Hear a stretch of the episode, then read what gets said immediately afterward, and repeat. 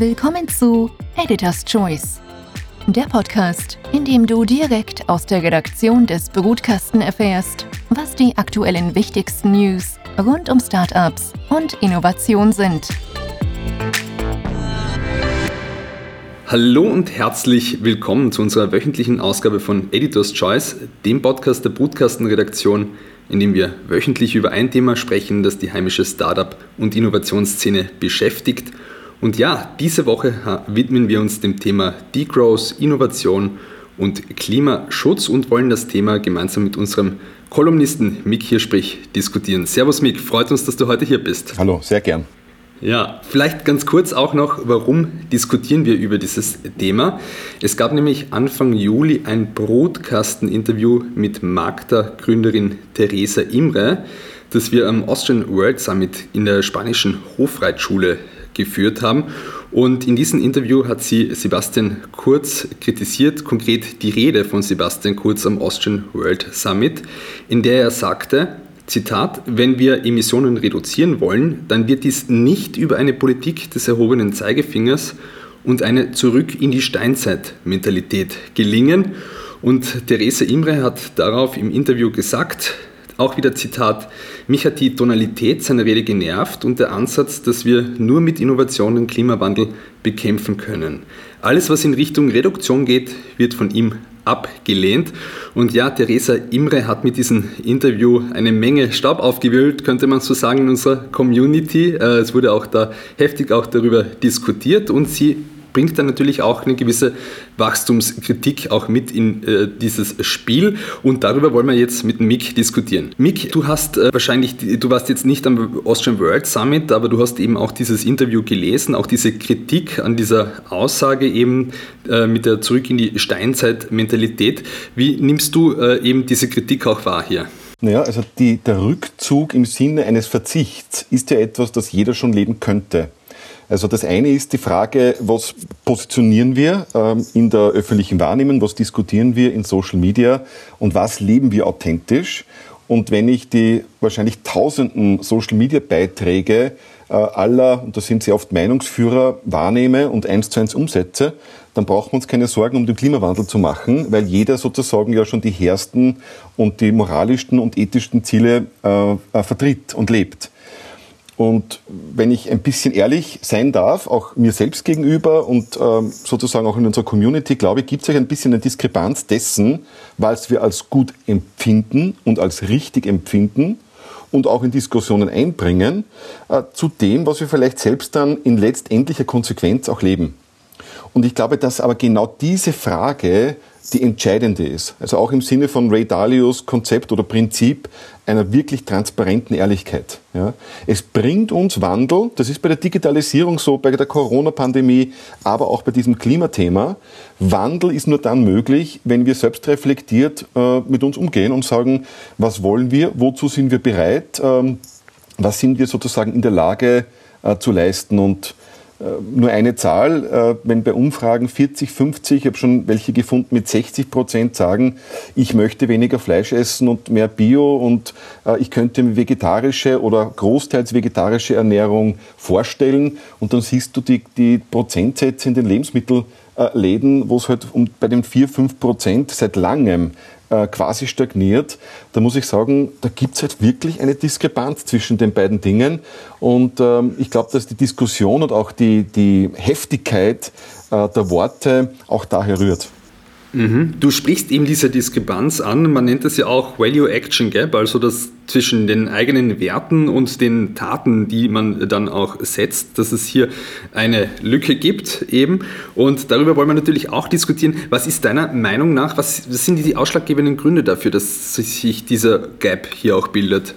Naja, weil äh, der Mensch äh, mit seinen Bedürfnissen und natürlich auch eingebettet in unsere ökonomische Wirklichkeit, auch in die Art unserer Statussymbole extrem stark mit, mit Reizen überflutet wird und getrieben wird, in diese gewisse Positionierung reinzugeraten. Also Thema Individualverkehr ist ja nicht nur eines der Bequemlichkeit, komme ich von A nach B, sondern ist ein sehr stark wertegetriebenes, statusgetriebenes Thema. Ja? Also viele auch Gründer oder erfolgreiche Unternehmer äh, zeigen gerne, was haben sie jetzt denn wieder für ein neues Auto angeschafft und wie komme ich. Also das ist ja etwas, was mit extrem vielen Werten beladen ist und würde fast sagen, uns auch fast darüber definieren. Und wenn wir dann sagen, na ja, es ist dieser Individualverkehr etwas, was dem Klimawandel schadet und was uns nicht dabei hilft, diese Herausforderung zu meistern, dann fehlt uns ja auch ein Stück weit das Vorbild jetzt aus der jeden einzelnen Zielgruppe und Peer. Äh, wie kann ich denn dieses Wertemuster, mit dem ich jetzt jahrzehntelang geprägt wurde und auch erzogen wurde, wie kann ich denn das durch etwas anderes ersetzen? Ja? Und ich glaube, die gesamte Degrowth-Debatte geht ein bisschen ein Stück weit dort hinein, weil es ist ein Riesenunterschied, ob ich in Social Social Media mich gegen Wachstum engagiere. Das ist super beliebt. Und unter uns gesagt, ähm, ich finde auch Wachstumskritik dort unter angebracht, nämlich bei gewissen Industrien und bei gewissen Kollateralschäden von ökonomischen Wachstumsphilosophien. Aber auf der anderen Seite kommt man halt dann sehr schnell in eine andere Debatte, wenn man sagt, was tue ich denn in meinem eigenen Leben äh, für die Ziele, die ich nach außen vertrete, respektive bei Degrowth,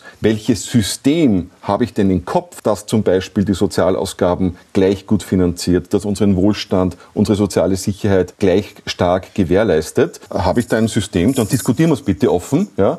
Aber nur zu sagen, äh, ich bin wachstumskritisch oder wachstumsfeindlich, weil ich mich wohlfühle in dieser Aussage, aber nicht systemisch zu denken im Sinne einer Verantwortungsübernahme und zu sagen, naja, aber wie können wir uns denn auch den Klimawandel leisten? nicht nur materiell, sondern auch sozial? Äh, das ist eine ganz, ganz wichtige Frage. Und ich unterstelle niemandem, dass er das tut. Mir fehlt es nur in der Gesamtdebatte. Ja? Mir fehlt der Mut, in die Tiefe zu gehen und wirklich dort einmal ehrlich, selbstreflektiert und auch, wenn man so will, systemisch diese Themen durchzudiskutieren, auch wenn es sozusagen einmal hart wird, um zu Lösungen zu kommen. Dass man das hier auch systemisch diskutiert. Auf der einen Seite haben wir natürlich auch ökonomische und politische Theorien, auf der anderen Seite natürlich auch ein bisschen die Praxis. In der politischen Theorie wird ja dann auch von der Wachstumskritik eben dieses dauerhafte Wirtschaftswachstum äh, kritisiert, dass das eben nicht möglich sei. Äh, wie stehst du zu dem? Dem? Ich glaube, dass was wir gelernt haben von unterschiedlichsten Systemen, gibt ja nicht nur den Sozialismus und den Kapitalismus, diese reinen Systemformen sehe ich nirgends auf der Welt, sondern es sind überall starke Mischkonzepte mit unterschiedlichen Regulierungsgraden. Ja? Also es wird ja kein Linker sagen, wir leben im Kapitalismus ernsthaft und kein Rechter sagen, wir leben im Sozialismus, sondern es sind ökosoziale Marktwirtschaften, die je nach Regierungsform in die eine oder andere Richtung geprägt werden. So würde ich es jetzt einmal vorsichtig formulieren. Und äh, da muss ich schon sagen, äh, bei, bei, aller Kritik und auch den offensichtlichen äh, Schwächen, die der Kapitalismus in seinen Prägeformen auf die Welt hatte und hat, ist mir noch kein anderes System gekommen, das in der Lage wäre, so viele Menschen global aus der Armut zu holen, gleichzeitig einen Wohlstandslevel zu halten, äh, diesen steigern zu können und einen sozialen Ausgleich eben durch die besagten Gesetze zu schaffen, um eben Menschen äh, ein, ein würdiges Leben unabhängig ihres Schicksals ermöglichen zu können. Und da muss ich sagen, ist unabhängig, ob man links oder rechts denkt, das ist was Schönes. Ja? Also zu sagen, man denkt bei Ökonomien und bei Gesellschaften darüber nach, wie kann man denn friedlich und in Würde miteinander leben und ein, eine Art von Gerechtigkeit äh, erreichen, die natürlich immer subjektiv ist. Aber wie kann ich das anstreben? Das finde ich eine sehr schöne Fragestellung und für die ist es auch wert zu kämpfen. Ich persönlich empfinde es und entschuldige mich auch dafür, wenn das sozusagen zu hart ausgelegt wird, aber ich persönlich empfinde es als ein bisschen zu einfach, ähm, eine harsche Wachstumskritik zu äußern, ohne eben ein systemisch funktionierendes alternatives Konzept vorzuschlagen, äh, wo sich dann Ökonomen, Sozial- und Wirtschaftswissenschaftler, Philosophen hinsetzen können und sagen können, das macht Sinn. Also auf dem können wir Zukunft aufbauen. Mhm, also wirklich diese systemische Denken kann man deiner Meinung nach, das nehme ich jetzt mal so mit, nicht entkoppeln eben von dieser Wachstumskritik dann halt auch, ne? was dann deiner Meinung nach in diesem Diskurs, in diesem kritischen Diskurs oftmals der Fall ist. Ja, beim Wachstum ist ja, der Wachstum ist ja sehr stark getrieben von der technologischen Substitution, seitdem es uns gibt. Ja, also wir, wir erfinden Dinge, werden rationaler, werden effizienter, das kostet Arbeitsplätze, die Arbeitsplätze werden aber höherwertig, weil sie für die Innovation arbeiten. Und jetzt haben wir die dritte industrielle Revolution und dazwischen viele Phasen äh, von den Service-Dienstleistungen dann wieder in den industriellen Raum hinein, äh, wo sich jetzt auch eine, eine, ein Stück weit eine Spirale entwickelt hat, also mit, mit sehr ähnlichen äh, Dynamiken. Ähm, aber diese, diese, diese Wachstumszyklen, die ausgelöst werden eben durch Innovation, durch technologische Substitution, daraus ergeben sich eben Wachstum, sonst hätten wir permanent Arbeitslosigkeit. Ja? Wir haben sozusagen, der Wachstum ist der Garant gegen Arbeitslosigkeit. Ja? Wachstum ist nicht nur der Garant für Verschwendung oder dass es Milliardäre gibt, wie es sehr oft verkürzt in den sozialen Medien kommt. Das kann eine Konsequenz sein, wenn Wachstum in gewisser Weise gesteuert oder nicht reguliert wird. Aber am Ende des Tages ist Wachstum auch ein Garant gegen Arbeitslosigkeit. Äh, dafür, dass wir Dinge finanzieren können, die unser Leben sicherer machen. Die mRNA-Impfung, die wir jetzt gegen Corona haben, ist eigentlich ein Mittel gegen Krebs. Es ist entstanden durch Unternehmen, die erfolgreich agieren und sich Forschung leisten können. Äh, also ich habe die Gänsehaut, äh, wenn ich daran denke, dass wir zum ersten Mal als Menschheit in die Lage kommen, uns gegen die drei schwierigsten Krebsarten impfen zu können. Und das werden wir noch erleben. Ja? Also ich finde das großartig. Ich habe Gänsehaut, wenn ich daran denke, dass es Unternehmen gibt, übrigens ein Salzburger, das ist der Michael Binderbauer in Kalifornien, der äh, ein Unternehmen leitet namens TAE, TAE äh, Technologies, die der Kernfusion zum Durchbruch helfen und in unter zehn Jahren diese Technologie marktreif machen wird. Das kann der Gamechanger äh, im Klimawandel werden. Ja? Wenn alle Elektroautos fahren, äh, wenn alle Elektro heizen, weil sie sozusagen keine äh, weil wir kein Gas mehr verbrennen wollen und äh, keine anderen Rohstoffe, äh, dann ist die Frage, wie können wir diese sechs bis zwölffache Energiemenge denn aufbringen? Da kann uns ja wohl nur Technologie helfen. Es wird ja keiner, auch noch so starke Befürworter von Degrowth glauben, dass die Leute freiwillig im Winter frieren, um den Klimawandel aufzuhalten. Da braucht es Technologie. Oder TerraPower, wo der Bill Gates investiert ist. Die Idee, dass du mit stecknadelgroßen Brennstäben, also eigentlich gesicherten, äh, äh also sicheren Brennstäben als kleine Kerntechnologie, die koffergroß sind, in unter fünf Jahren kann das marktreif werden. Äh, und ich muss ehrlich sagen, da bin ich auch demütig und sehr froh drüber, dass wir so kluge Menschen haben weltweit, die uns mit solchen Innovationen versorgen und helfen, diese Riesenherausforderung Klimawandel zu meistern. Und die Herausforderung ist nicht nur aufgrund eines Verhaltens oder von Ressourcenverschwendung, sondern ein Stück weit natürlich hängt es auch mit unserer menschlichen Natur zusammen. Mhm. Du hast es jetzt eben auch angesprochen, eben diese Technologie, die uns äh, vor allem im Klimawandel helfen kann, eben diese größte Herausforderung des 21. Jahrhunderts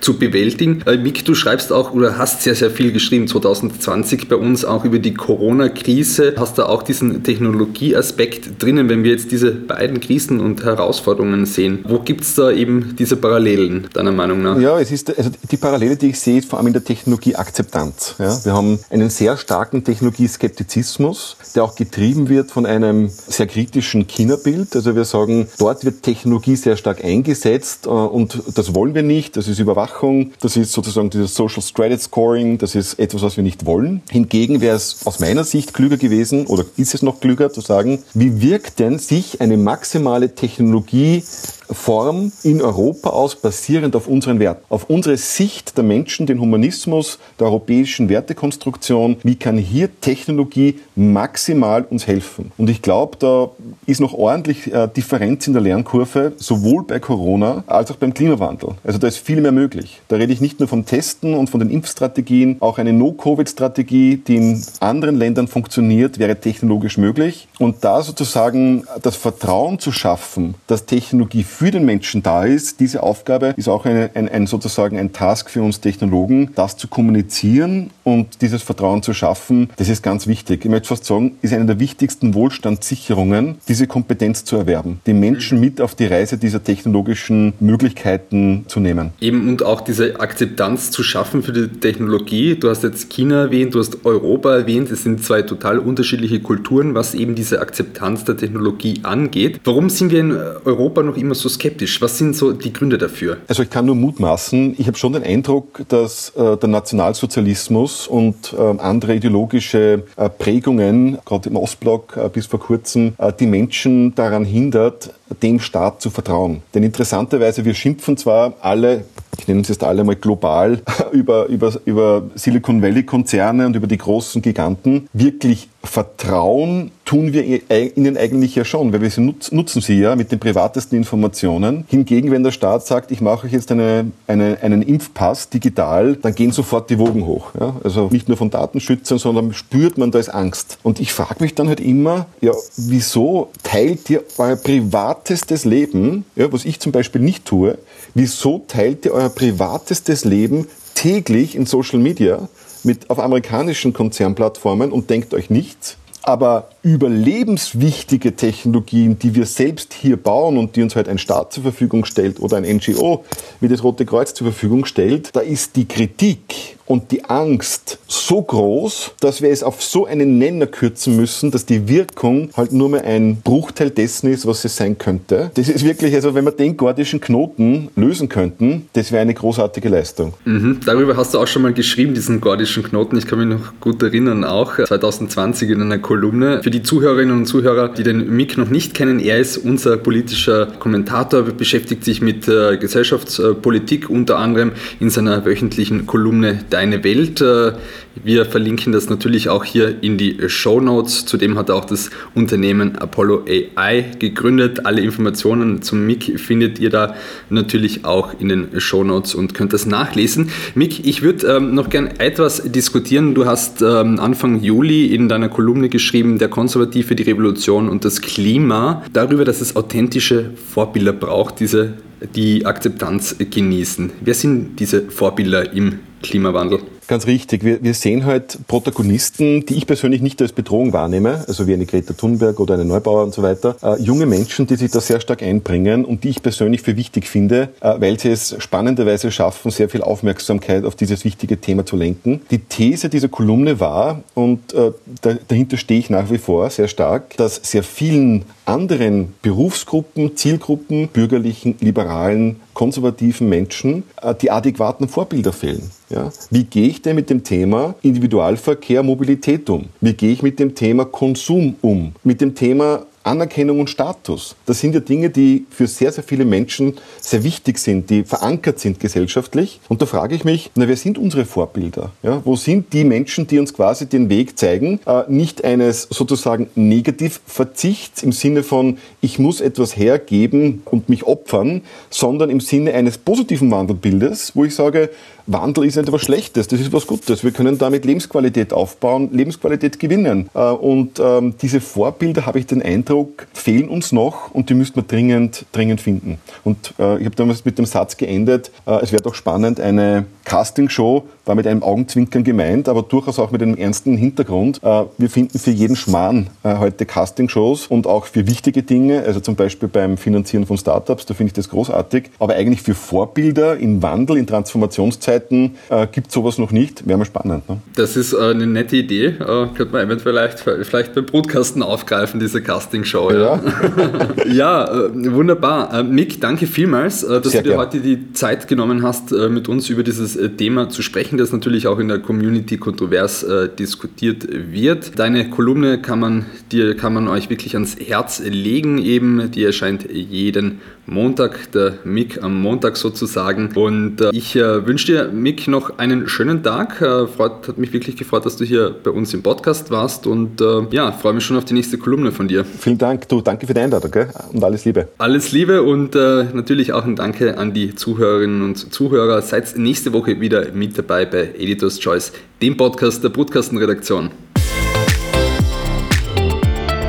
Das war Editors Choice der Podcast aus der Redaktion des Brutkasten. Wenn es euch gefallen hat, dann schickt uns Feedback, bewertet und abonniert uns. Danke fürs Zuhören und bis nächste Woche. Euer Brutkastenteam. team